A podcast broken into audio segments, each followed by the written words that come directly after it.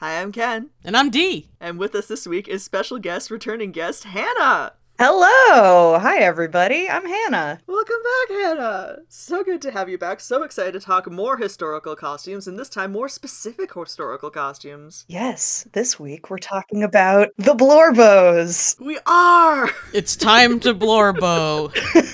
we will be talking about historical costuming and creative anachronisms and Our Flag Means Death which is a live action workplace comedy about 18th century pirates, available now on HBO. Pause this podcast and go watch the entire series. We'll wait. There'll be spoilers. I'm just gonna say that. Be spoilers.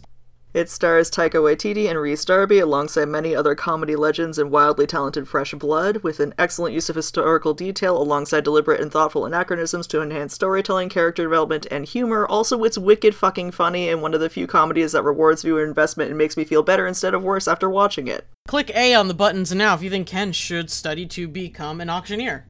Yes. I think that quite frequently when I listen to this podcast, actually. Sometimes he has a sentence he's got to get out. Like it's like he's challenging himself sometimes. oh god. A hundred chapters of Varney the Vampire have paid me, have trained me well. Yes.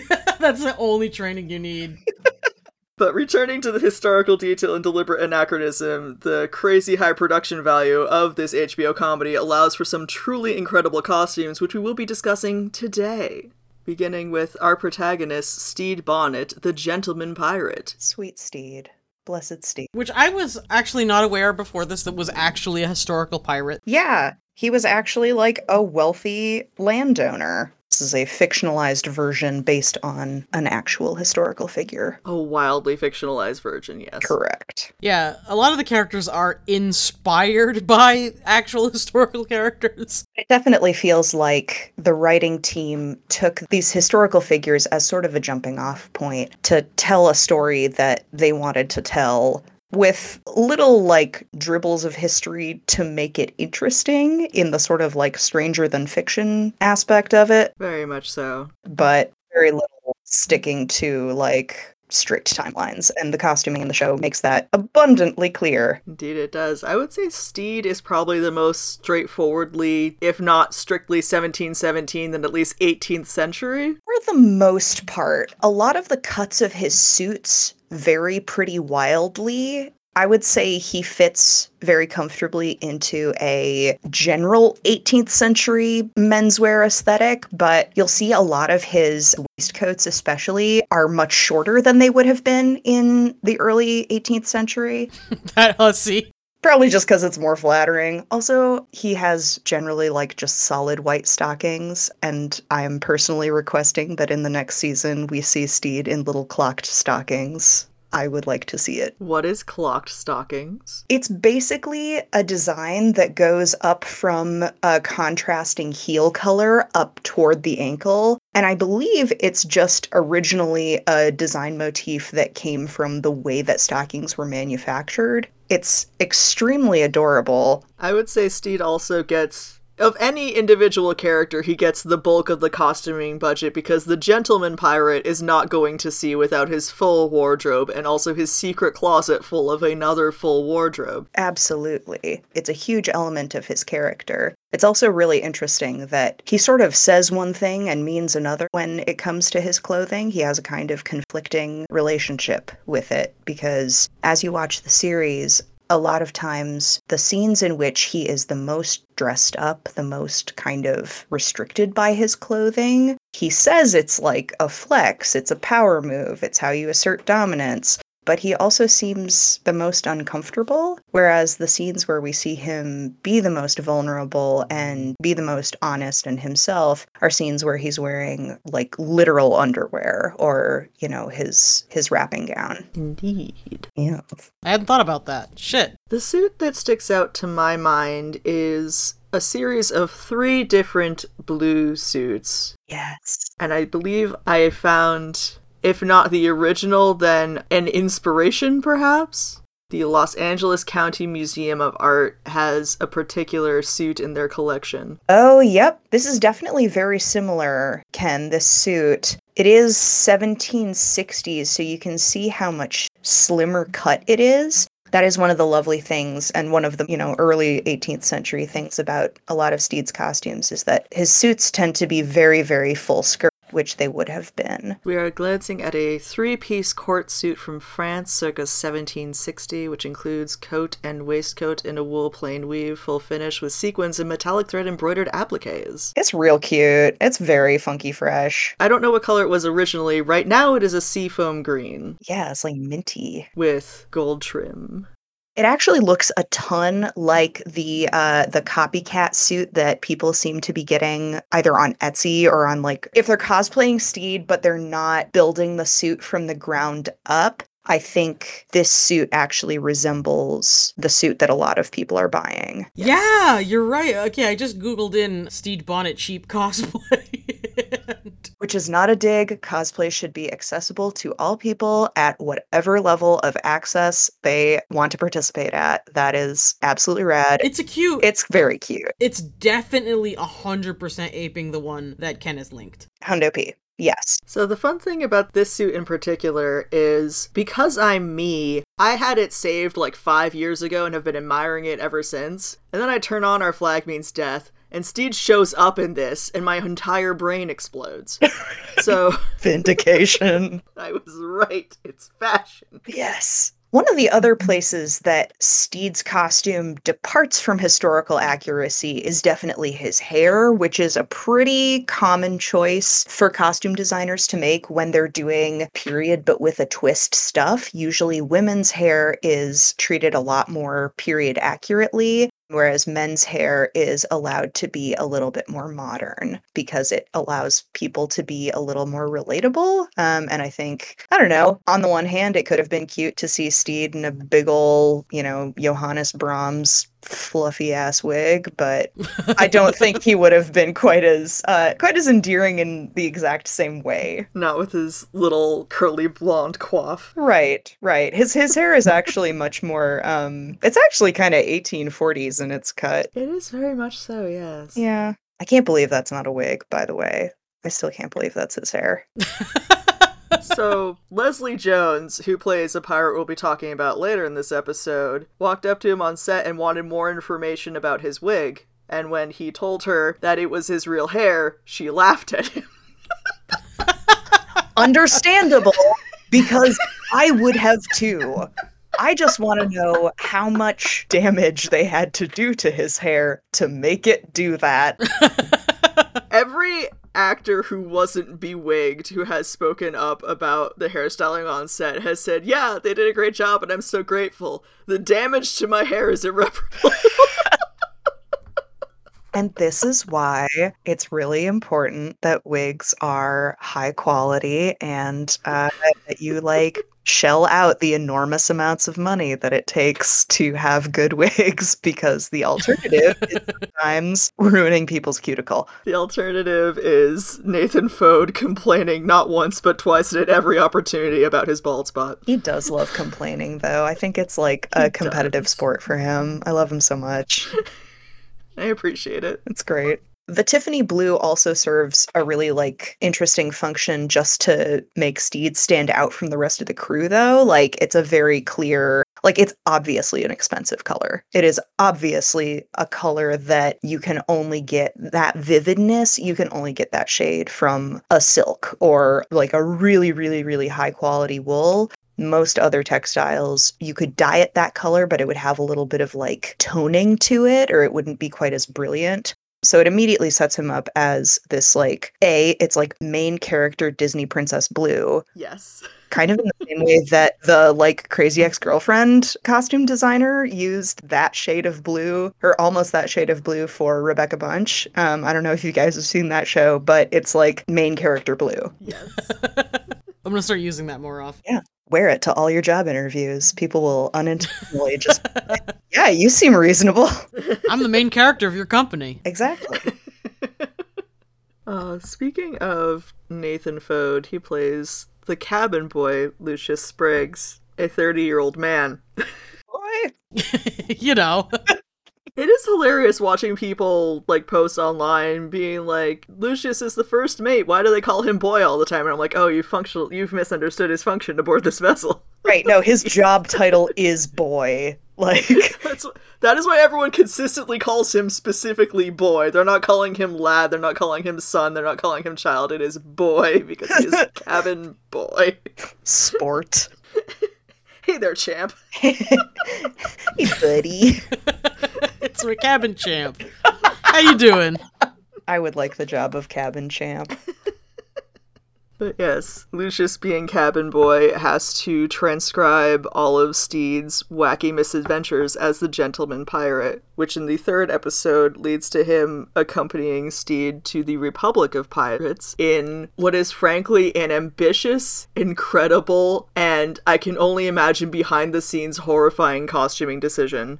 Because they are in matching white 18th century suits. Matching white 18th century suits that go through multiple stunt scenes. multiple stunt scenes that leave one of the suits stained Yep. and not the other one when the characters are standing side by side.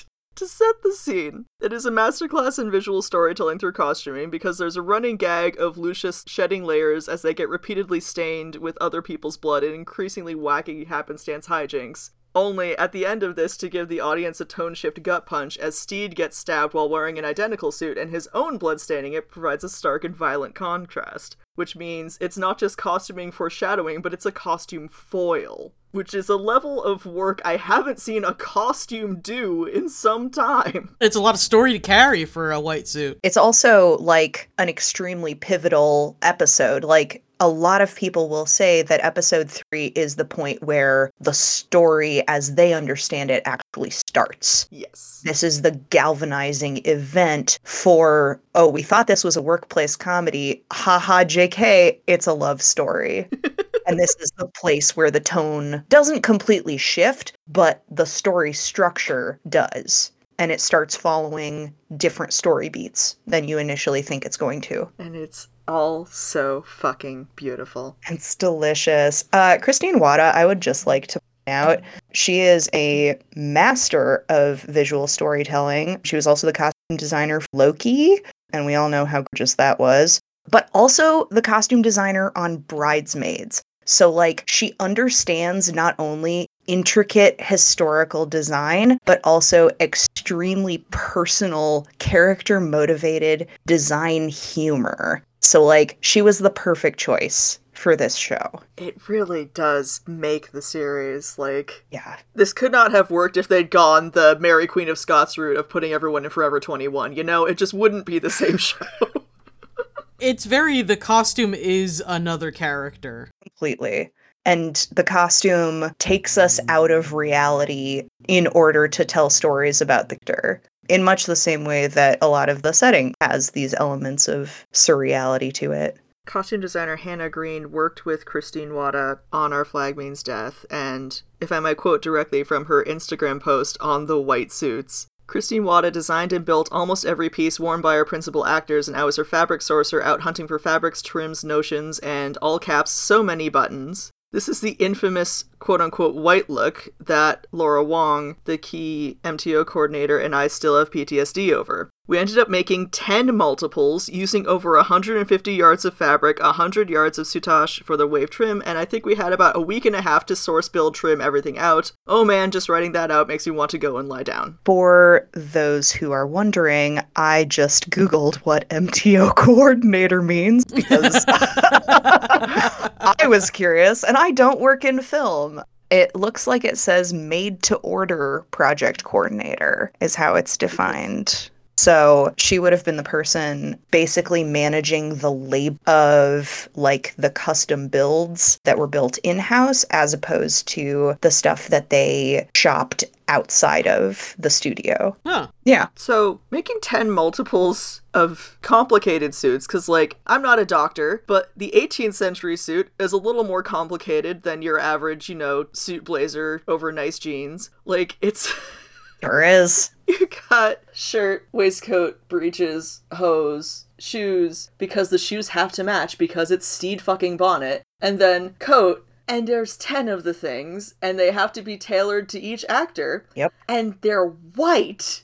and the plot involves them getting stained in specific ways at specific points as the story progresses. And you cannot fuck this up. You can't. There's no way to disguise any mistakes. Honestly, looking at these statistics, what surprises me is actually that the jackets that they only allowed six yards for them because they are like they are really full suits. Like they're they're cut very generously. So they must just have some really, really badass pattern makers who are able to be extremely, extremely efficient with their patterns and with their cutting. Because I don't know, if I was designing something that had those patterns, my shop manager would probably tell me to get at least two yards extra just in case. So that's probably what they mean when they say safety three. Oh, man. So I don't know whether that's three separate suits built completely for safety or whether it's just three suits worth. But given the time crunch that they were on, they probably just went ahead and built three extra suits,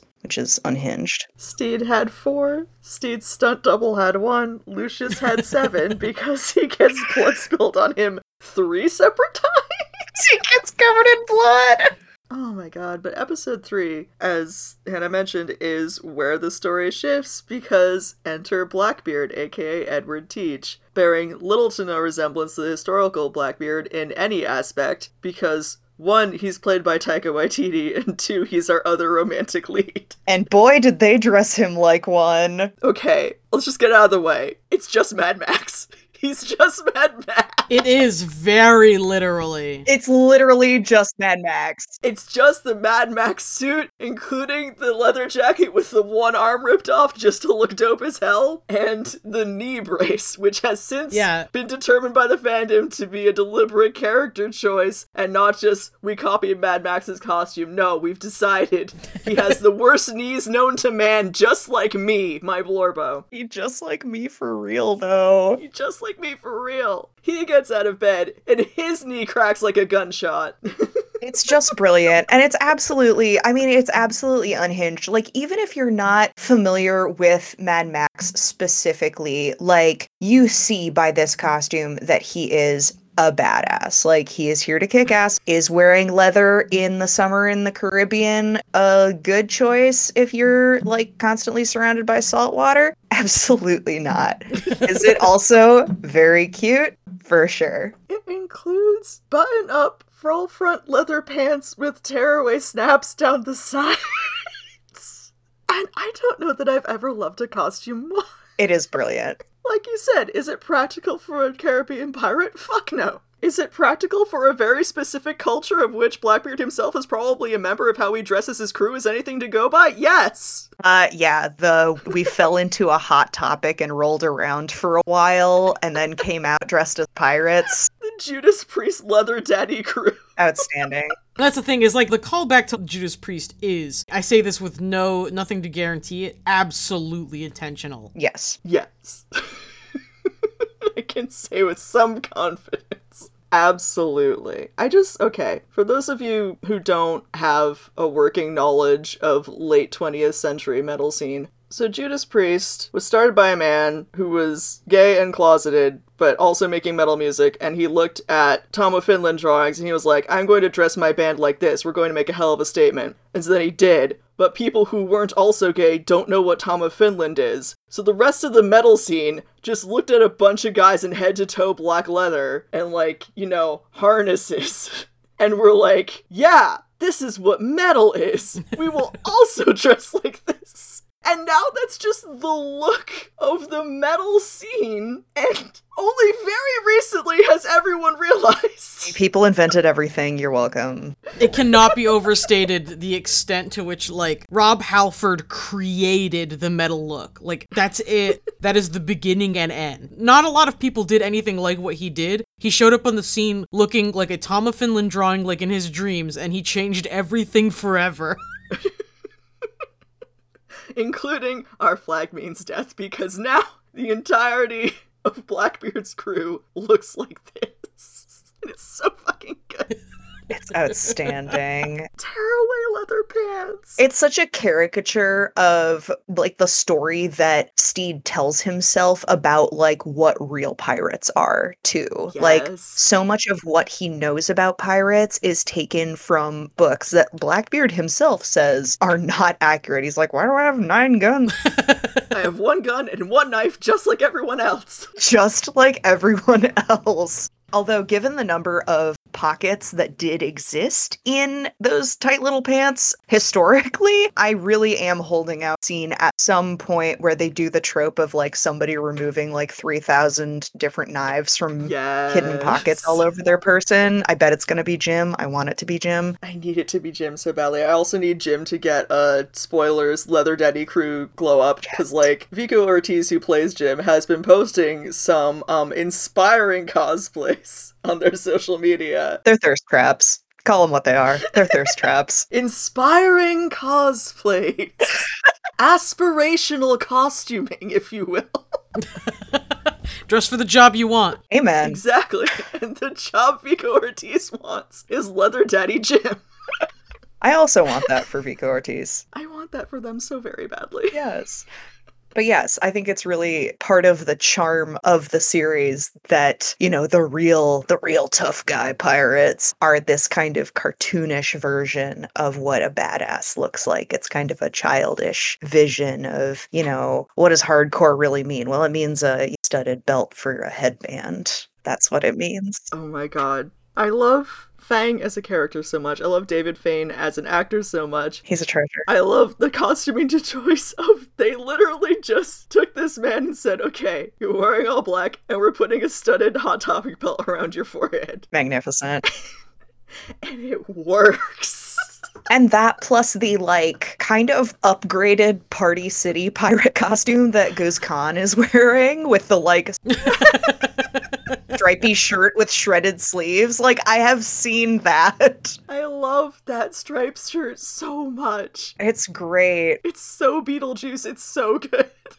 That is one of the things that the costume does in a lot of her actually is that like she used stripes as very much a jumping off point. You see them in a lot of the characters' clothing, and it is because they were a very common design motif for sailors' clothing. A lot of sailors are illustrated wearing striped shirts, including the Guernsey frock, which was a knitted garment, obviously not seamed at the armscye like Lucius's, you know, little H&M t-shirt, but you know, she takes that design motif that's sort of an understood archetype of sailor and then takes it and does something like delightfully weird with it. so delightfully weird. Yep.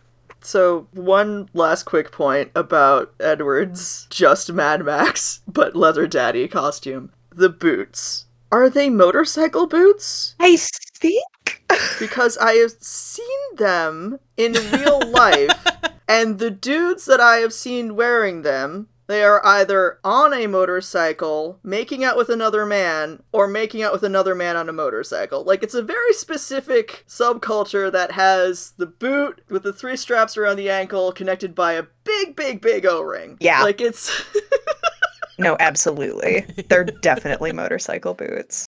excellent. I'm so glad. I'm so happy for them. And they're very gay. They're super gay. They're so I, I love how much how very quickly any expression of hypermasculinity becomes homoeroticism. Just like how how quickly that shifts. It's magnificent because I think, you know, so many of these so many of these aesthetic choices like it bleeds back and forth. It is funny that like with the Mad Max costuming decision, the place where the designer decided to make it more accurate was the fall front because that is another thing that again doesn't happen until later in the century, which it's just yet another thing that's but it's necessary because he's got this short little motorcycle jacket and if he had a center you know center front closure in the same way that somebody in 1770 had a center front closure be indecent too too saucy Slutty. harlotress More on Izzy Hands Pants later. The hussy. hooer But yes, all of that leather would instantly dissolve at sea, but we're ignoring that because it looks amazing. exactly And no sooner do we see Stede and Edward in their full regalia than they decide to do a wacky clothing exchange. So cute. Stede gets stabbed. Stede passes out. Last thing Stede sees before he blacks out is Blackbeard. Stede wakes up. Blackbeard is standing over him. No longer suffering from like blood loss and battle haze, Stede does not instantly recognize Blackbeard. Well, like he, he has no idea what he looks like to begin with. Right. That's just like a guy, Right. He's just some dude. He's just a guy. He's just some guy. which is like way scarier. Way scarier to wake up and just have a guy looking at you. Except Stede isn't scared because the first thing that Blackbeard does while exploring Stede's captain's cabin is pick up a certain piece of cloth that has become highly controversial within the fandom. Hotly dated. He picks up a beautiful, beautiful piece of fabric and asks Stede, Is this silk? And then Stede says, No, it's a rather exquisite cashmere. And I firmly believed that my new best friend, Our Flags Mean Death, would never lie to me about whether or not a fabric was cashmere. Granted, none of the furniture in the entire series can possibly be any earlier than 1730, but they would not lie to me about the fabric identification. They couldn't possibly. They would never. Wouldn't dare.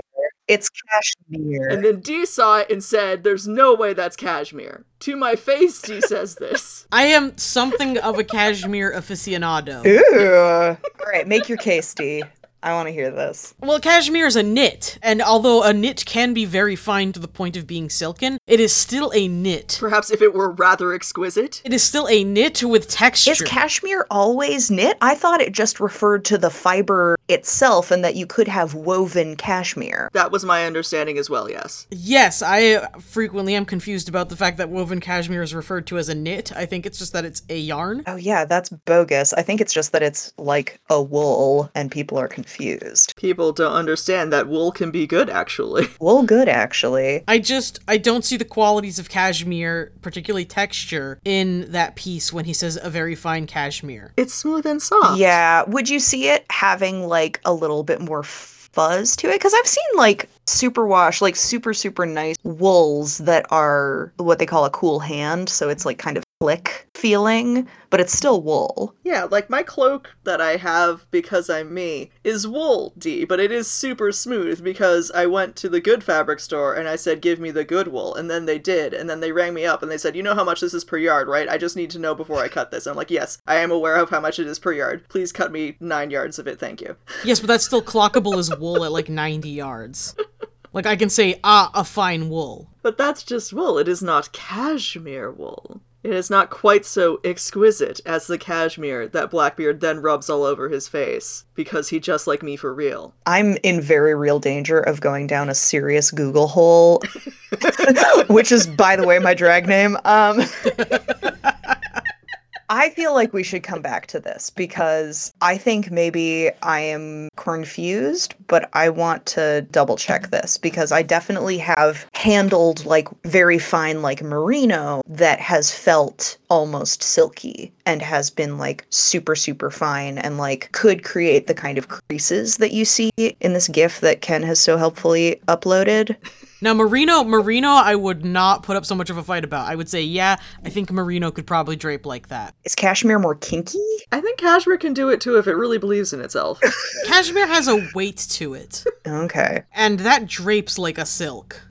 Unless it's a blend, unless it's a blend, it could be a blend. I think it's a pashmina because I read it on Tumblr. It's cashmere. Uh, Sometimes you get pashminas, which are a cashmere silk blend.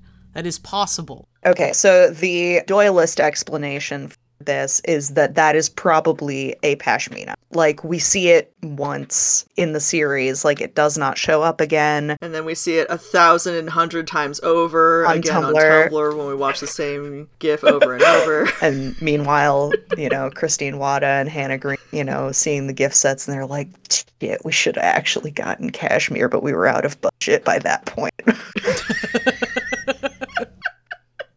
we are out of budget for the handkerchief size section of cloth that appears on screen for three. Listen, sometimes you gotta prioritize. That could uh, genuinely, it looks like a scarf I own. That is also what I am going on. My second thing is I have never seen a pure cashmere that has such an elegant and detail heavy design on Mm, That's it. fair. Perhaps a paisley design, which would be very common for a pashmina. Is it that Stede doesn't know what cashmere is? And I hate to be a pedant about it, but while a pashmina may contain fine cashmere, I would not introduce it to someone as a fine cashmere. Not even an exquisite cashmere. Not even. He, Stede is just a pretentious dick. you know, I think that characterization holds up through the series. He's trying to impress his new boy, little guy who he obviously thinks is like, he doesn't know his Blackbeard, but he thinks he's like a super cool, badass pirate. But he's like, this is something that I actually know something about and that I can flex about. The fanciest word that comes to mind. the most impressive fabric it could be. Yep. Because silk, silk, you can't chew on the word as much as a cashmere. Cashmere. Cashmere. And an exquisite cashmere at that. Exactly. And upon discovering that this unknown sexy badass pirate fancies a fine fabric, Stede immediately takes him into his secret wardrobe. Which is more suits than I think any man, regardless of wealth, owned in the 18th Oh no, century. absolutely. this is like this is a cartoonish amount of wealth that we are seeing.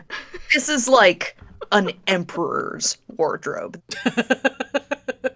And shortly upon revealing this splendid wardrobe to an amazed Blackbeard, Blackbeard concocts the plan of, hey, let's swap outfits. You know, for fun, like bros do. Take off your pants. And then Two dudes chilling in a wardrobe. That's how I meet all my friends. Yeah. yeah, I'm like, hey, nice to meet you. Take off your pants. Unfortunately, I will say that is tragically the first time that I meet a lot of actors that I then eventually become ah, the theater. that is that is basically how we meet. Hi, here for your fitting. Take off your pants. Nice to meet you. Right. Hi, nice to meet you. Please go in this little room where we will dress you up, make you look so fancy. And that is the first time Stede and Blackbeard swap clothing. It is by far not the last. Yeah. That's the first time they swap full outfits, but they continue to swap individual smaller pieces throughout the rest of the series, including exchanging all of their rings and putting them on each other's hands on the correct fingers. Yeah. You know, like bros do. Bros. Like cool so chill. And then there is Stede's black necktie, which goes on such a journey because it starts on Stede, and then it's on Blackbeard, and then it's on Stede, then it's on Blackbeard, then it's on Stede, then it's on Blackbeard, and it ends the series on Blackbeard, On the Kraken. which is an interesting choice considering where the story goes. Yeah. An interesting, intriguing, and telling choice. That's the choice that did me the most psychic damage when they revealed that. They were like, was that the same neckerchief? And David Jenkins was like, yes. Yes, it was. Oh, I have the screenshot. Yes. Of course you do. Why wouldn't you? because I'm a crazy person. All right. Petty Simak on Twitter asked showrunner David Jenkins regarding the costuming with photos of Blackbeard at the end of the series. Is this the same scarf slash cravat he got when they exchanged clothes and then kept on wearing through the rest of the show? I need to know so I can sleep at night. Thank you. To which David Jenkins replied, Yes, go to bed.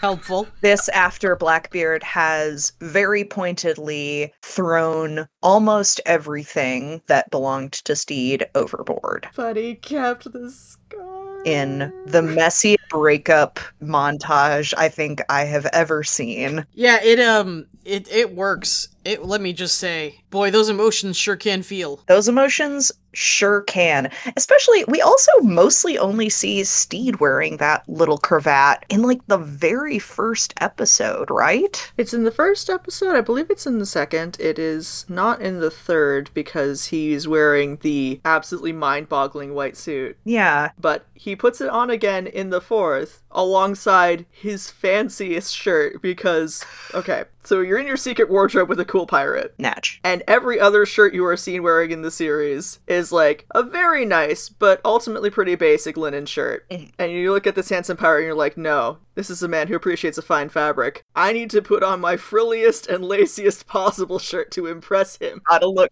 cute. And also my little black necktie. Which then ends up on Blackbeard because they swap outfits like bros do. Right. I feel like I want to break this down more. I think I would have to. Oh no, I have to watch the series again. Oh no. Oh no! It's um, I'll do it tonight. but I'm curious to see whether the black neckerchief happens when Stede is kind of performing Stede Bonnet because he does not wear it all the time, and he definitely doesn't wear it even all the time that he's wearing the blue suit which he wears again after Calico Jack like initially kind of breaks them up. So I don't know. I kind of want to track that and see whether it's see whether I've connected the dots or whether I haven't connected shit. The other parts of Stede's outfit that I believe tie most into Blackbeard's journey would be the wrapping gowns. yes, the depression robe, as they say. Love the wrapping gown. My personal favorite. So there are two robes that Stede owns that Edward ends up in. And one is the yellow robe of bathtub confessions, and the other is the red depression robe. Delicious.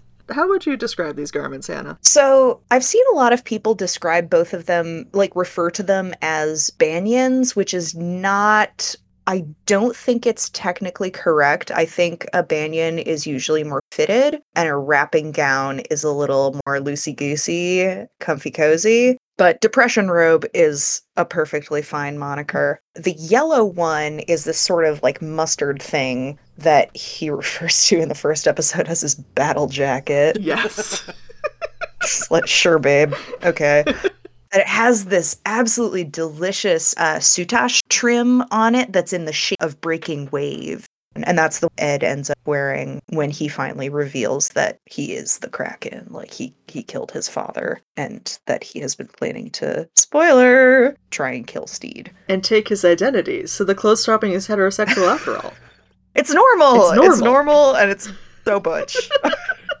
I was just trying on your life to see if it would fit. you know. You know, like a straight guy does Yeah, you know. with men. Yeah. And then the second one, it's a cotton velvet that is block printed. Um, and the designer bought it from a vendor in India. And I know this because uh, Hannah Green, the design assistant, posted about it. And then a whole bunch of really wonderful lunatics tracked down this material.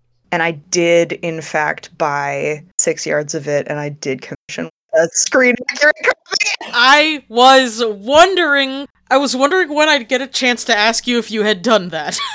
and now I know I have the answer. It is remarkably lovely fabric. Like it is shockingly soft. So this robe, this beautiful, symbolic, and oh so snuggly robe. Obviously Stede is kind of a clothes horse, but the drama of this print is actually pretty period. Basically, the real estate that these wrapping gowns would provide was like a really good place to show off a really big dramatic print that was uh, very, very popular in the early 18th century. Toward the middle to the end, we end up seeing more of those like little dainty, florally, like Rococo, like that's a technical term.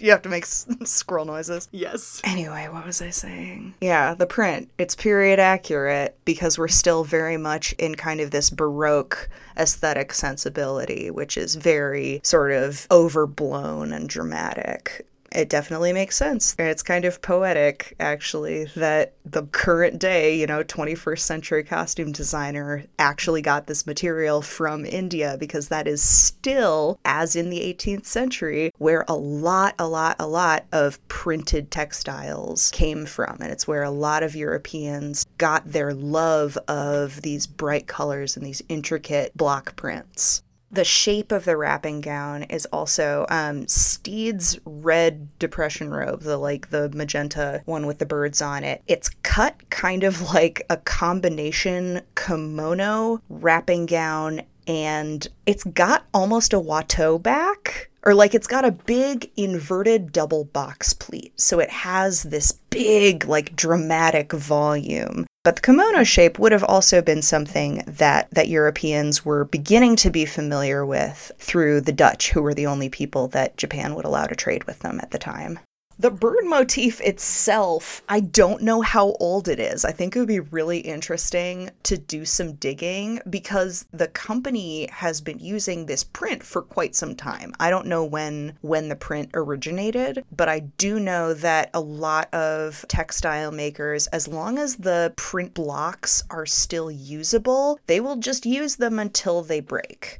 And a lot of block printing textile manufacturers are the same as they were. Like, it's the same people making the stuff as it was at least in the 1800s, if not earlier. That is a wild continuity. Yeah, Isn't that bananas? there is a whole collection market for the smaller, specifically Indian printing blocks. Yes, I actually I um so I wasn't able to actually purchase some because it was out of my budget, but I was able to like clone them and make a stencil out of some for a costume design that I just did. Oh, Yeah, yeah, we did some like designs based on a couple of those the antique wood blocks. Oh, hell yeah. Yeah. that's incredible. Yeah, painted it onto some silk. Gorgeous. Moving on from our protagonists to our supporting cast. A lot of people have noticed one particular member of Stede's crew, Olawande, has some unusual footwear for the 18th century. what are those? What are those? And that it very much appears that he is just wearing Crocs, he is literally which is very funny and tells you so much about his character because he's not a pirate because he wants to be a pirate. He's a pirate because he has no other options. And he'd really just rather be hanging out and being chill to everyone. He just wants to be like gardening. That's what Crocs say to me. He's a gardener or a kindergarten teacher. He's a cozy, comfy guy. he is. I just I love the weathering that they did on them, like these like Yes. cartoonishly large stitches to make them look like handmade, but then they left the straps on. I can't tell if what they did because, like, again, just glancing at it, you're like, oh, that guy's wearing Crocs. That's hilarious. But like, no, they've doctored a pair of Crocs to look as though they were made in the 18th century, mm-hmm. and that is so much funnier than just having him wear. And it kind of worked on me because I didn't realize they were Crocs initially. I dead ass didn't notice. Yeah, until somebody pointed them out. Mostly because I was looking at his beautiful face, but I mean, how can you not? How can you not? I was also like very normal and hinged when somebody pointed out that like when Jim is like, my favorite color is teal, they were like, oh, Olawande wears a teal earring. And I was like, oh, thanks. My heart is out. Gnashing my teeth, gnawing the bars of my enclosure. I've got my hinges all the way on today. yeah, fully hinged. so normal about it. so normal about it. But yeah, I can't tell with the Crocs specifically if they bought a pair of Crocs and added stuff to them to make them look like they were made of green painted leather and hand sewn with a big cartoon seam down the middle, just as you said. or if they bought a pair of Crocs and then disassembled them to make a pattern that they then made out of green painted leather. And patterned them. Which is worse, I wonder. Both options so good. I believe that Samson Kayo has said he was like, yeah, they were literally Crocs. And I'd be willing to believe that you could make foam look like that. My only question would be like, how durable are they? Because they look like they really put them through the wringer, but they might have had multiple pairs. Also, Olawande specifically doesn't really do a whole lot of running, jumping, climbing trees. That's true. He's not a big swashbuckler on the crew. He is, as the Crocs would suggest, a very comfy, cozy guy. He is here neither to swash or buckle. He's the ideas man. That's true. He's the only one with more than one brain cell on that entire damn ship. Easily. Frenchie has many brain cells. Unfortunately, the bulk of them are devoted to superstition. So, Yes. Frenchie is your aunt who is really into multi level marketing and crystals. yes. Buttons also has some really, really good costuming decisions. All of his clothing seems to be made of like patchworked denim, kind of. Yes. Yeah, he's like made of jeans. I looked at my screen and I was like, is that what? Why is there a denim jacket on this boat? I'm losing my mind. It's like a denim jacket, but then it also has the like little what looks like a lapel, but then he turns around and it's like the little flat back sailor collar, which was not a thing until like mid 19th century, I want to say. I have to check, but like I don't think sailors were wearing those. yeah, I think the textures in this show are just delicious They're wonderful. The like little crop jacket that Lucius has that's made of like a rug, probably with tassels. Yes, I love that. It's just mm, yum yum yum yum yum. A lot of the cast members who are portraying Stede's crew in particular said that their costumes felt like pajamas. They were just really comfy to be in. so they felt kind of bad for Blackbeard's crew. in their head to toe leather. That is the beauty of like weathered clothing, and even when it's mm. like fake weathered, a lot of the time the techniques that you use to weather stuff, like some of it is paint, some of it is dye, but a lot of it is like throwing stuff into the washing machine with way too much fabric softener and a couple of like rocks. And just beating the absolute snot out of it. so, so yeah, like stuff would be really soft and like it does end up being really comfy. Yeah, I remember the first time I learned how to weather denim in high school because, you know, of course. Mm-hmm. And I was shocked to find out that it's literally like put it in a bag with rocks. Go nuts on that son of a bitch. Just go absolutely ham. Someone was just like, "Yeah, I've got I've got a burner washing machine that I fill with bricks." Oh, to be in a position of life where where I have a burner washing machine. Every word in that sentence was unhinged. God, that rules. It is interesting that like none of his crew have ponytails. Hey, yeah. A lot of them have long hair, but none of them seem to be. I don't know, maybe it's because none of them are supposed to be like professional sailors, but it would be typical for this time period for at least a couple of them to have a long, like pigtail braid, like dipped in tar. Wait, dipped in tar? Wait, what? Dipped in tar, babe. Yep. Dipped in tar. to weatherproof your hair? To weatherproof your hair. That does make a sort of sense. yeah, yeah, it's disgusting. But um I- But yeah, I don't know. I think it really speaks to the fact that his crew is just a bunch of miscreants that he like scooped up from somewhere and none of them actually know how to sail. Like Buttons has the longest hair and like seems to have the most sailing experience, but he's also clearly absolutely banana pants. Why doesn't the Swede ever tie it back? I wonder. With those long flowing locks. I think he's just supposed to look like he's from ABBA. So mission completed. Further further heterosexual musical references dropped into our pirate costuming. Oh my god. Ken, are you calling the chain gay? Yes. Yes I am. Impossible. Also, real quick, why the fuck does Black Pete have an actual horseshoe for a belt buckle? That has been tormenting me for weeks.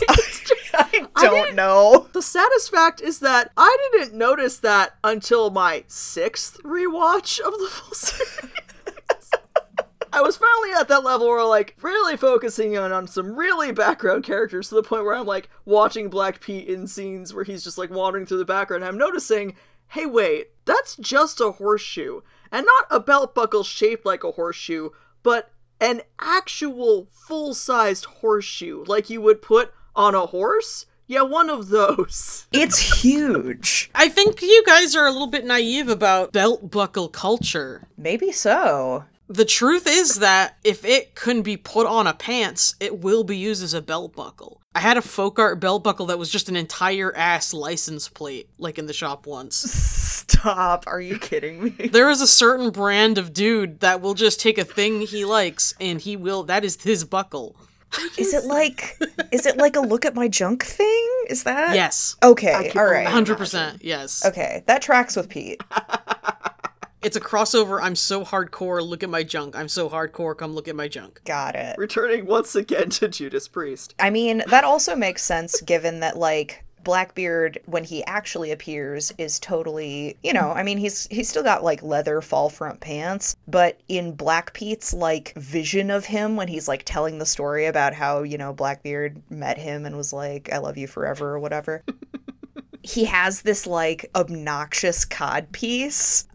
Yes. This giant leather cod piece with a skull hanging next to it. it's like huge and yeah, I just I think Black Pete has a little crush. That's all I'm going to say. Just a little bit. Just a little bit. Good for him. so yeah, that's my read is that it is meant to suggest a sort of fake bravado on Black Pete's part. That completely tracks. As underscored, yeah, of course, by the fact that he's constantly bragging about a man he's clearly never met. Right. Can I also say one other thing about Black Pete? Which, like, I love him a lot, but it does drive me up the absolute wall when he's like, I'm not fucking sewing. That's women's work. And I was like, what kind of sailor do you call yourself, buddy? What the fuck kind of sailor are you? That's some nonsense. Is this wait, is this further proof that he's is this further proof that he is the least experienced member of the crew in terms of actual sailing and pirating? Precisely so. Yes. To tie in with his bravado. He's pretending to be a sailor, but in, ru- in in truth, he has no idea what it actually goes into being a sailor. Absolutely. Sewing is just tying knots with a blade. Every sailor should be able to do that. Right. It's you don't get that many clothes when you are a sailor, and especially if you are a broke ass sailor, which is what a pirate is. Yes, and especially if you were out at sea, you're not popping down to the tailor's shop for repairs. No. You have one shirt, one pair of slops, it's on your body, and if it tears, you have to sew it up. Right. It's not aesthetics. Busted clothes don't keep you warm. Busted clothes don't protect you from the sun. It's very much a safety thing. Sailors absolutely knew how to sew, and in fact, many of them would actually do not just what was called plain work, which is, you know, repairing and, and making clothing. Many of them also knew how to do fancy work, which is what like they would call embroidery and stuff like that. And they would do it to pass the time on ships. Some of them later on, you would there are actually these very very cute little uh embroideries on sailcloth using like wool that they would get. Oh my god. Yeah, they would like embroider their own ship and then sell it for extra cash. Uh, and they're very sweet. Oh no, I've embroidered my ship. Right? Many of them would also carry something called a hussif, which is a corruption of the word housewife, uh, which is like a little roll up sewing kit. And, you know, sometimes wives or girlfriends would make them for them, but sometimes they would make them themselves out of out of a little piece of, of sailcloth. It wasn't like a girly thing. It was just like this is a life skill that you have to know how to do because textiles are crazy valuable. Yes, and furthermore, you are on a wooden ship that is powered by sails. And the cool thing about sails is they're made of cloth, Word. which means that when they tear, there's really only one way to repair them. And you'd better know how, because if you can't repair them, you're dying out here. Right. If your sail is full of cannon holes, you best believe that shit's not catching the wind. No. Anyway, I'm glad everyone on this call agrees that Black Pete's full of it. Well, that's his journey, you know? it is. It is. I'm so proud of him. I think that he's going to get some character development in a major way with actually, like, seeing what Blackbeard is like. Yeah. Instead of his romanticized, huge codpiece version of him. That's true. Yeah. That or he's going to reunite with his boyfriend and be like, oh my god, you had the ultimate Blackbeard experience. I'm so jealous. Well, it could go either way. I want that. I want that one. I think that would be really funny. Yeah, that's true. In, in terms of comedy, that's the winner. Lucius would be so mad. Returning, if we may, to pigtails dipped in tar for weatherproofing your hair, there is one character who does have a pigtail. oh, yes. Truly, the most personally gratifying to me role that Rory Kinnear has ever portrayed on film. Yes. They literally said, "Give me the cartoon version of Lucky Jack Aubrey," and he said, "Roger that can do." And he fucking did. He put his whole ass into it. He portrays the Badminton twins, who are both parodies of different kinds of stories the British Navy likes to tell about itself in the early 19th century. It is easily my favorite role that Rory Kinnear's ever done. it is so good. I want him to come back for season three as a third surprise badminton. I need multiple badminton siblings. I need badminton second cousins once removed who also still inexplicably look exactly like Rory Kinnear. Yes. Just like a full gentleman's guide to love and murder style. He's all of them. He's every single one. Male, female, young, old, everything. So the characters in question are Nigel and Chauncey Badminton. The fact that his name is Chauncey. They are British naval officers. Stede first meets and murders Nigel in the initial episode, and then is hunted down by Chauncey for revenge. And remember at the top of this episode when I said this show was fall off the couch funny? It's because of shit like this. Yeah, Kinnear carries a lot of that. Because even the costumes are in on the joke, because it's not just British naval uniforms. They're certainly not early 18th century British naval uniforms. They are peak Napoleonic naval battle uniforms, taken up to 11 because the one note that kept coming up as they were crafting these uniforms was more cuffs. And the end result is a cuff that a man could stick his entire head into that goes from wrist to elbow on Rory Kinnear's arm. It's so extra. It is so cartoonish. And it's just like it is a parody of the visual language of power. It is so obviously like this is what Stede is referring to when he's like, well, you have to outdress your enemy. This is the culture that he is getting that mindset from. a culture where these freaking bucket cuffs are normal I love them so much. And, in fact, a flex. They look so stupid. I love them so much. They're so stupid. And the fact that like he has the the Russell Crowe blonde ponytail, but then he wears the like George Washington Q wig with another ponytail just over it. Yes. It's delicious. I'm obsessed. it's so good. It's so stupid. It's so good. Yeah, Oh my god. it's really outstanding. I maintain that like one of the funniest lines in the entire series, and Nathan Foad will back me up on this, is just in the first episode where he's got the spyglass and he just goes, I. It's outstanding. it's so stupid.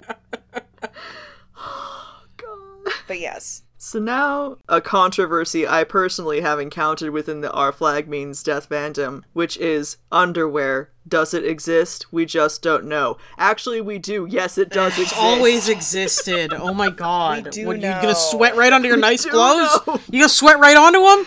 You disgust me. Yes, it was a thing. It did exist. It was real. I will die on this hill. Underwear existed prior to Calvin Klein. Stop telling people otherwise. You have to believe me. Ken, you don't have to die on that hill. We have a lot of proof that people had underwears.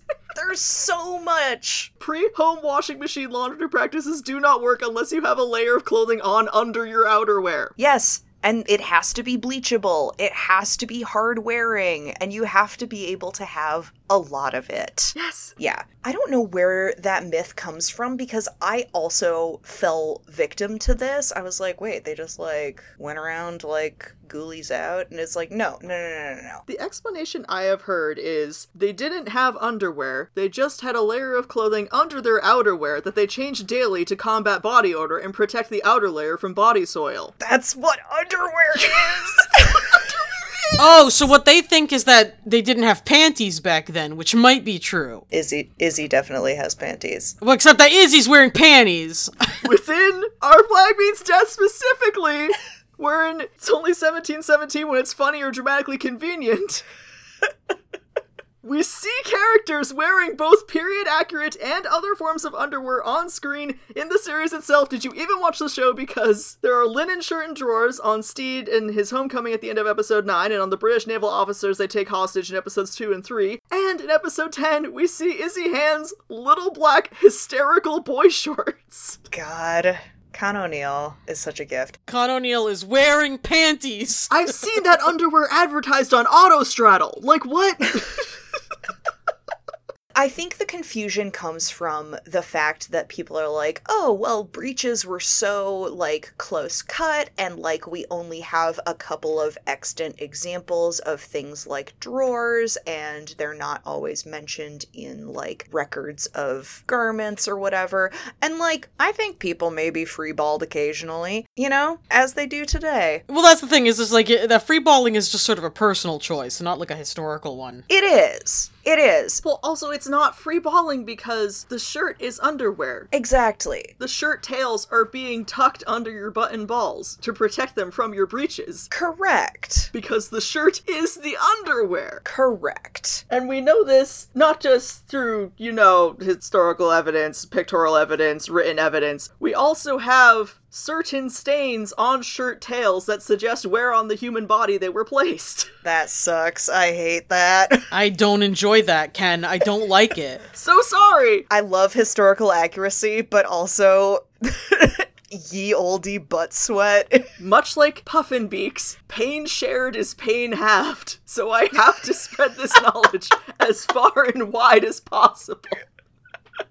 18th century underwear real, actually. absolutely. Absolutely. And probably, yeah, pretty comfy. And in our flag means death specifically, it is extra real because Izzy's just wearing autostraddle boy shorts. he just has little black panties on. We see them. Like he is just wearing panties though. Like He for real is. that's panties. They are specifically boy shorts, which is, Yeah, that's the kind. Like, n- sorry to TMI, that's the kind I wear. Like, yeah, no offense to Dee That's- that's- specifically, possibly the most frustrating form of underwear in existence because it claims to have the coverage of boxer briefs. It extremely doesn't. What it does have is two weird little cuffs around your hips that ride up right into your grundle whenever you move. I think they're basically fine, but that's what they are. I think it depends on your grundle.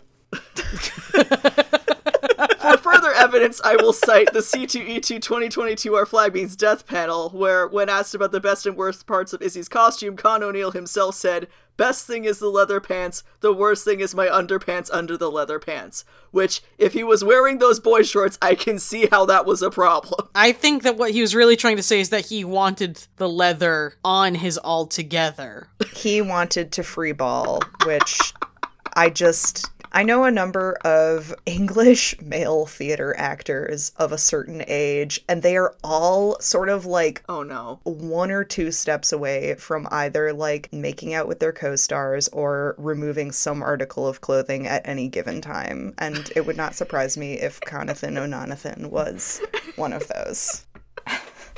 God, he's unhinged. I'm so he glad. really is. He's a gift. Yeah, what's the deal with Izzy? Can we talk about Izzy? Oh, yeah, what's going on with Izzy's costume? He looks like he's there for goth night at the gay club.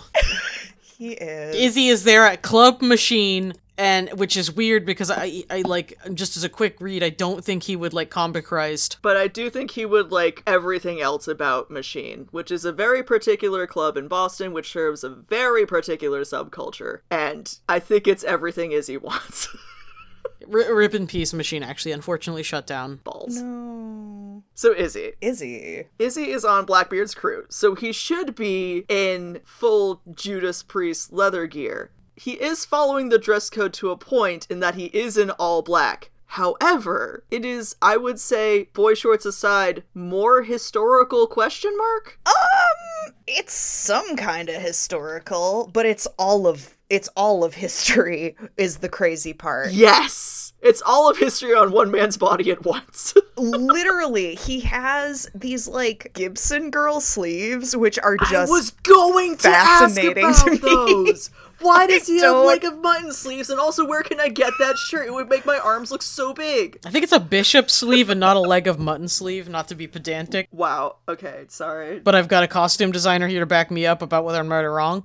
Well, so the thing is, it's So a true full leg of mutton or a gigot sleeve would be like one continuous like big puff at the shoulder and then taper to the wrist. What this is is like a demi gigot, so it has the big puff at the shoulder to the elbow and then the like long cuff that goes all the way to the elbow. A bishop sleeve, it is like that droopy shape, but um, the cuff is more cuff sized. It's not like the entire forearm. Okay, okay. Yeah. Either way, it's an insane choice. Like, yeah, shirts didn't look like this.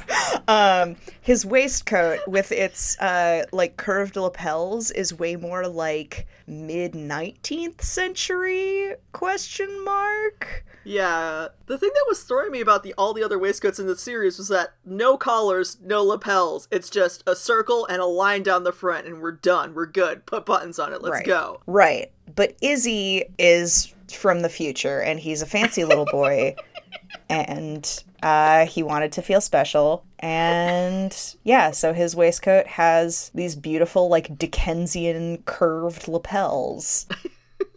It's like a, is it a shawl collar? No. Maybe. Yeah, it's cute either way. It is leather though, so he is he is sticking to that part of the brief. It is leather, but it's leather that refuses to expose an inch of skin that isn't above the neck or one hand. His left hand specifically. His left hand. Yep, his sword hand is always gloved. He's pretty weird about it. There's not a lot of things that Izzy isn't weird about, That's true. if we're being perfectly fair. I don't know what you're talking about. He's a very normal man. He's extremely normal, and he'll be the first one to tell you that. right. He has a completely healthy relationship with his with his boss. Yeah, and he's definitely not baby girl. I love the little detail showing that uh, that Izzy is in fact an experienced sailor. He has the uh, he has the swallow tattoo on his neck, which was a Not the typical placement. no. Not the typical placement. My understanding was it was usually like an more of an epaulette thing, like on the shoulders. But um, for some reason, Izzy wants you to know that his neck can swallow. Stop. I I guess that's what he's trying to do. Yeah, sure. I was like fully setting myself up to like make a joke about him being a never nude, and so like the only way anyone's ever gonna see it is on his neck. But um, you really just came out swinging with that one you just said that out loud with your with your human mouth, the one on your face. with your whole. You said that, huh? Why else is it on the neck? Why is it on the neck? Oh, because neck tattoos are hardcore. Cause he's a bad bitch. Because he's a bad bitch. Sailor tattoos have specific meanings and specific placements. Because his costume was going to cover up his lower back, where he wanted the tattoo originally. you really wanted a whale tail. but it's like a literal whale tail. Right? Oh my god. I'm really interested to see whether we get the reveal of the one hand because I have seen some some kind of interesting theories about whether or not like his habit of like swiping his hand over candles when he's lying, whether that's related to Blackbeard's burning the whole boat incident that Calico Jack references, which could be the reason that he keeps a glove on is if he has like big burn scars. Ah. I don't know. Maybe this is like several several leaps. My theory was that he had a tattoo that was somehow even more telling than a swallow on his throat. so, Just I heart Blackbeard XOXO Right? Yeah. Like, Mrs. Izzy Blackbeard. so the two theories here, the two theories here are some sort of malformation or scarring, mm-hmm. or slutty tattoo. Just really embarrassing. not necessarily slutty. It could just be a tattoo with a different meaning. It could be like the black spot out of Treasure Island or something. You don't know. Just very slutty, very embarrassing tattoo. Either way, God. Yeah, I never know what to do because usually when a character's wearing two gloves, I'm like, they're just like me for real, for real. Uh-huh. But he's only wearing the one, which makes me distinctly uncomfortable. So I actually don't know any of his motivations for it. is it just that he's always ready to throw down? That he's always got his sword on him and it helps him keep his grip so he can kick lots of ass? Yeah. I mean, that's probably what he tells himself, but I think it's because he nasty. That's what he tells himself while weeping into the glove. Correct. He's a bad bitch. So I can't tell if his boots are riding boots or the same boots that the English naval officers are wearing when they're in uniform. I'm like desperately trying to find an image of his boots. Do you have a good full body? I have a JPEG titled What Are Those? Ken's got a crisp, glossy JPEG of his boots for normal reasons. Oh, what are those? .jpeg. Yes. Hello, those look like cowboy boots. right? Okay. Like That was my thought. That was my thought. Yeah, those are like very, but they're they're very straight shaft. Teehee. which makes me inclined to think English riding boots? No, English riding boots don't have that kind of toe. These have a very pointed toe and a very like block but like tapered heel, which says Western to me. Okay. But yeah, I want to see. I'm going to look in your folder that says not pics of Izzy hands and see if there's anything else from the top of the boot. There couldn't possibly be pictures of Izzy hands in there. It says it's not There on the couldn't link. Yeah, the possibly. note says right there that it's not. They're not in there. They're not there. Yeah, what the heck? Because they're not. They don't have the pull, um, the pull tabs that some Yeah. right like Western boots are. They like they're straight across. But it is also like it is also easy enough to replace the shaft on a boot if you have a good crafts department. Oh, wild! His waistcoat also has what are those holes? Oh my god, this man is an enigma. I'm like mad. what the hell's going on with his It's extremely costume. his stupid little cuff that looks hand sewn on. Why does it flare out like that? What's wrong with you, Izzy Hands? Tell me everything. So much. So much to so so much. Where do we begin with what's wrong with Izzy hands? I'm bottling him and shaking the bottle vigorously. so much wrong with Izzy hands. Fizzy hands. Ha. Huh? Oh god. So remember how Blackbeard's pants have a very particular um flair to them? What with the fall front and the easy access snap button sides? Correct. Yeah, the ye olde tearaway pants. yeah. Mine clubbing pants. Izzy is also wearing leather pants, but they're definitely not tearaways, and instead of a fall front, he has a possibly question mark more historical, despite being leather fucking pants, lace up deal going on in the front. Yeah, they are laced to within an inch of their life. Like, he really, like, yanked on those. Like, they don't look comfortably laced. That's why he's got the one ungloved hand. I gotta, gotta relace the pants. Yeah, no, it's very much. I mean, it's clearly like some visual storytelling there about his intensity and repression. Very much so. Very much Edward's easy access contrasted against literally tying yourself into the tightest and least forgiving trousers known to humankind. Correct. And now, two hours into the recording, Oh I my would god. like to. Has it really? Just about. Almost there. Uh, I would like to talk about the ring. The one ring to rule them all, and the one ring to find them, the one ring to bring them all, and in the darkness bind them. Ah, yes, that ring. That ring. Because Izzy has a scarf, so no one can see anything of his throat beyond the swallow tattoo. And it is held in place not by a tie pin, but by a ring. Which turbo nerds immediately clocked and demanded answers on. Well, he's very he's very fancy. He is very fancy. A man can't have a ring. Is that not normal?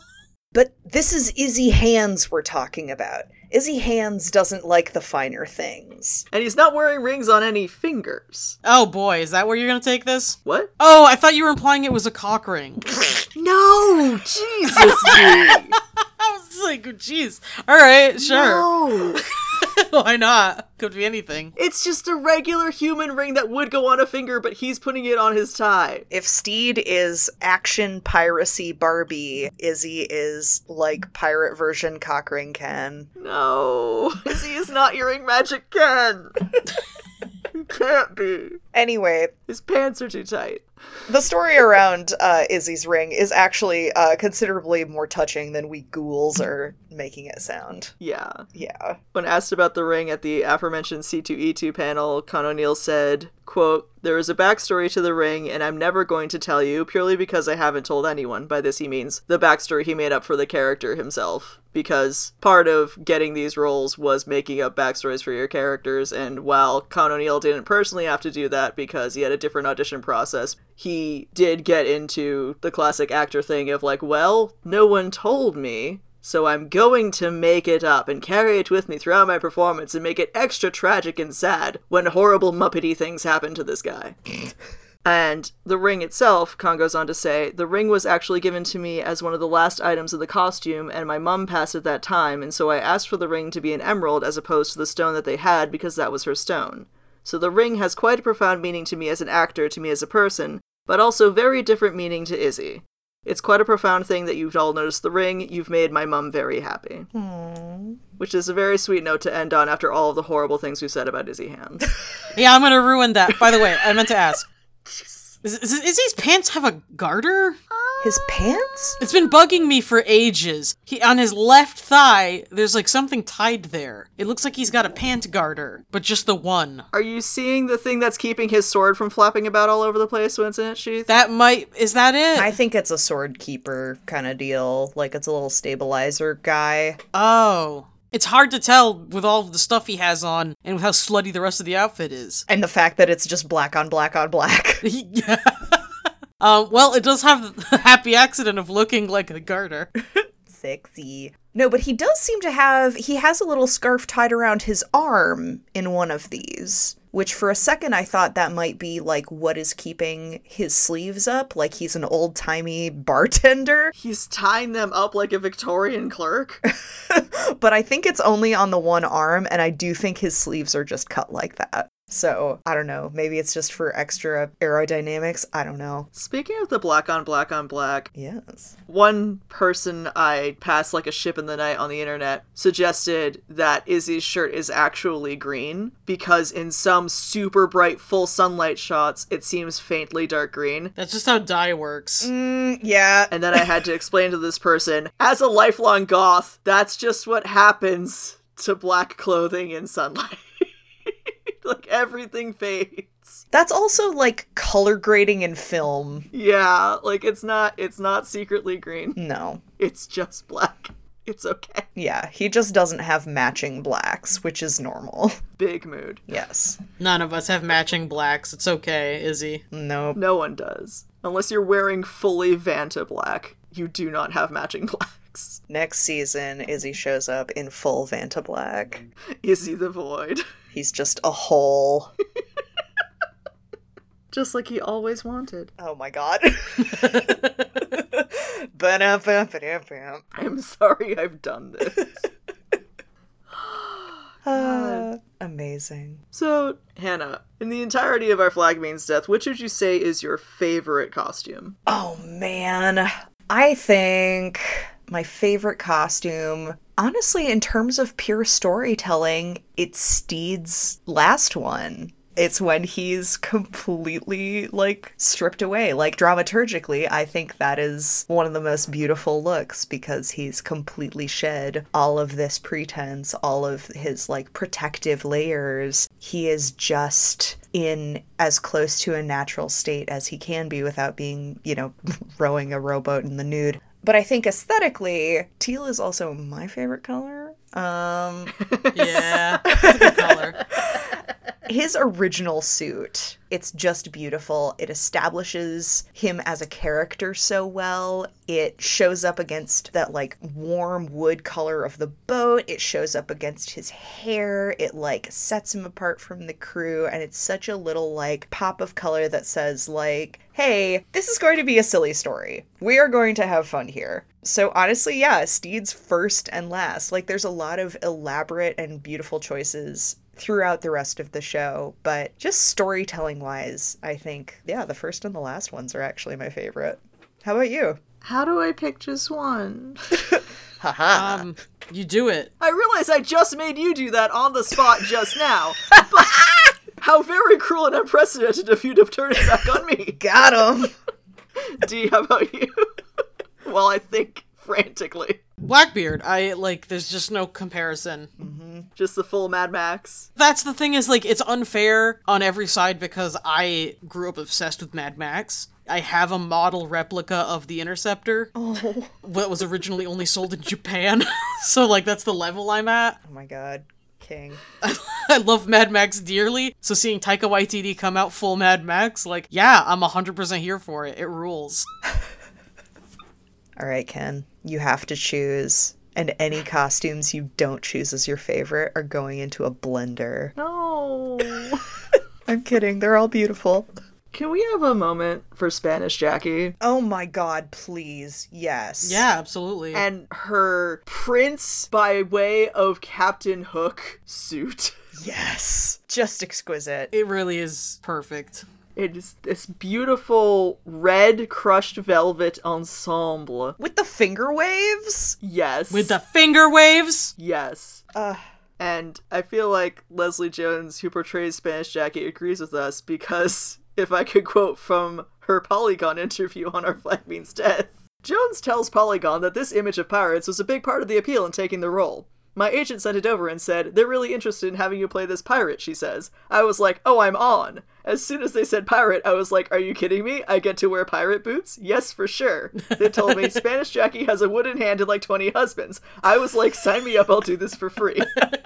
And sure enough, she did get those pirate boots she signed on for. I got nice Rick James boots, she cackles, the ones that go up to the knee. And don't they just? And we stand with her. It is such a look. Stede wishes his outfits had that kind of power move energy. He really, yeah, ain't nobody messing with Spanish Jackie. Googling images of Spanish Jackie also just reminds me of the glory that is uh, Fred Armisen's like crappy little tux vest. it's so, good. It's so like blatantly modern. It's just like, yeah, he's just a dinky little waiter. He's just a little guy. He's just a little guy. He's decorative. One of Jackie's ornamental husbands. exactly, exactly. And his little neckerchief. Yeah, so okay, I guess uh, Izzy isn't the only person who has uh, some lapels. These two do as well. She also has a really swanky looking, like, tooled leather belt corset thing. That's hot. I want to see more of that. That's hot. Jackie, take your jacket off, please. I wish to see. There's also a subtle change in it between her first appearance in episode 3 and her next appearance at the end of episode 6. Hmm? Like, it's all very much that red, white, black ensemble, but it's a different fabric. Oh, hang on. She's got the range. What can I say? If I'm remembering correctly, it looks like it goes from crushed red velvet to some kind of like jacquard weave. Oh, interesting. I wonder if it's just the camera treatment. Yeah, okay, so I'm seeing Yeah, I'm seeing this like crushed velvety look. God bless you, Polygon, and your super high def images. I'm kissing you on the mouth. no, I think it's the I think it's the same, Ken. Oh, I got it. I was really hoping that Leslie Jones got multiple dope ass pirate suits. I mean, I also want that for her. I want that for her so badly. But also, you know, sometimes when you have a look that works, you just like, boom, you stick with it. boy, does it work. It really does. It's outstanding. It's fitted impeccably. It is cartoonishly piratey. So good. So perfect. And she looks fine in it. Hell yeah. She does. And fitting as a character choice to tell us more about her role in the story because, yes, she is this badass figure whom everyone cowers before, but also she's running an extremely touristy pirate bar. So, of course, she's dressed up as the most caricature of a pirate possible. That's a great point. I think she's like one of the only ones wearing like a full on Seinfeld pirate shirt. Yeah. Whereas everybody everybody else has like an actual like jabot or neckcloth. Um, but she has a neckcloth and like the ruffle fronted Seinfeld shirt. Yes. And it's so good. Queen. Is there anything else we need to cover in our two hour Our Flag Means Death historical costuming episode, or will we just have to make a part two? Oh my god. I mean Yeah, is there anything that you wanted to include? We haven't talked about the Leled costumes, the French party ship. We haven't talked about any of the women's wear. We haven't talked about Calico Jack. Oh, goddamn. I know. We're gonna have to do a part two. I mean, Well, if the people if the people want more. And notably, the people in this case is me me and Ken because uh, like we love you. We love you so much, but it is our podcast. we love you. We respect you. You're so special to us. It is still our podcast. Jesus Christ. I'm just saying. Oh my god. I think it could be cool to like dig into some of that stuff and then also like, I don't know, if you wanted to field questions? Question mark? Oh, you, oh, you're opening yourself to uh to take questions. I would take questions. This might be a massive mistake. Hey, uh, are you listening? You want to turn this into a massive mistake? right in. Email us at teaksfreakspodcast at gmail.com. You say I'm gonna I'm gonna make you all regret those words. In the meantime, Hannah, where can they find you? Oh god. Uh Any inquiries, corrections, or character assassinations can be sent to HJ Havercamp on Twitter or Havercamp Inc. on Tumblr. Fun side note: When I was uh, I brought up some Izzy Hands images to reference his costume, and one of your pieces came up. God damn it. that that illustration has ruined my notes on Tumblr for all time. Yeah, I don't regret it. I'm glad I did it. We're all glad. you should never regret it. It's beautiful. Sources for this episode include. HBO Max. No, I have a document. Hang on. Include Nicole Rudolph's YouTube videos, Fashion in the Age of Pirates, and What Did Pirates Actually Wear? And also the YouTube video, The Untold Story of Stede Bonnet's Necktie by Rin Decision. And the YouTube video of the C2E2 2022 Our Flag Means Death panel. Also, the Los Angeles County Museum of Art for the blue suit. The Victoria and Albert Museum for one of my many, many documents under proof that underwear is real. Hannah Green at Hannah Green Costumes on Instagram for all of her wonderful posts on the behind the scenes of how these costumes got made. And yes, HBO Max for hosting The Damned Show, but also Polygon, their article on Sam, and The Art of Fuckery zine, a fanzine which has wonderful cast and crew interviews, beautiful art, delightful fic, and which, as of this recording, is no longer for sale. tragic. But I have my copy, and I hold it gently every night. Sing it lullabies. Sing it shanties. yes, exactly. Thank you so much for joining us, Hannah. This was an absolute blast. Oh my god. Absolute delight. Thank you so much. Thank you guys for having me. I always love doing these with you. I enjoy any opportunity I get to screech about pirates and historical costumes, so this is a real doubleheader for me. Hell yeah. I love it. And don't forget, write in to make Hannah regret saying Do your worst. anything.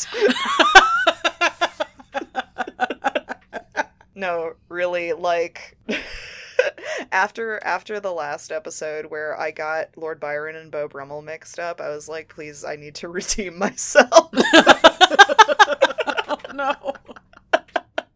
You'll get a two episode redemption arc, if not more. Don't worry. I love that. I love that. Thanks, you guys. Thanks for being on. Of course. If you would like to suggest episode topics or just say hello, you can email us directly antiquesfreakspodcast at gmail.com. You can post in our Facebook group, Antiques Freaks Friends, or you can tag us on Tumblr, antiquesfreaks.tumblr.com.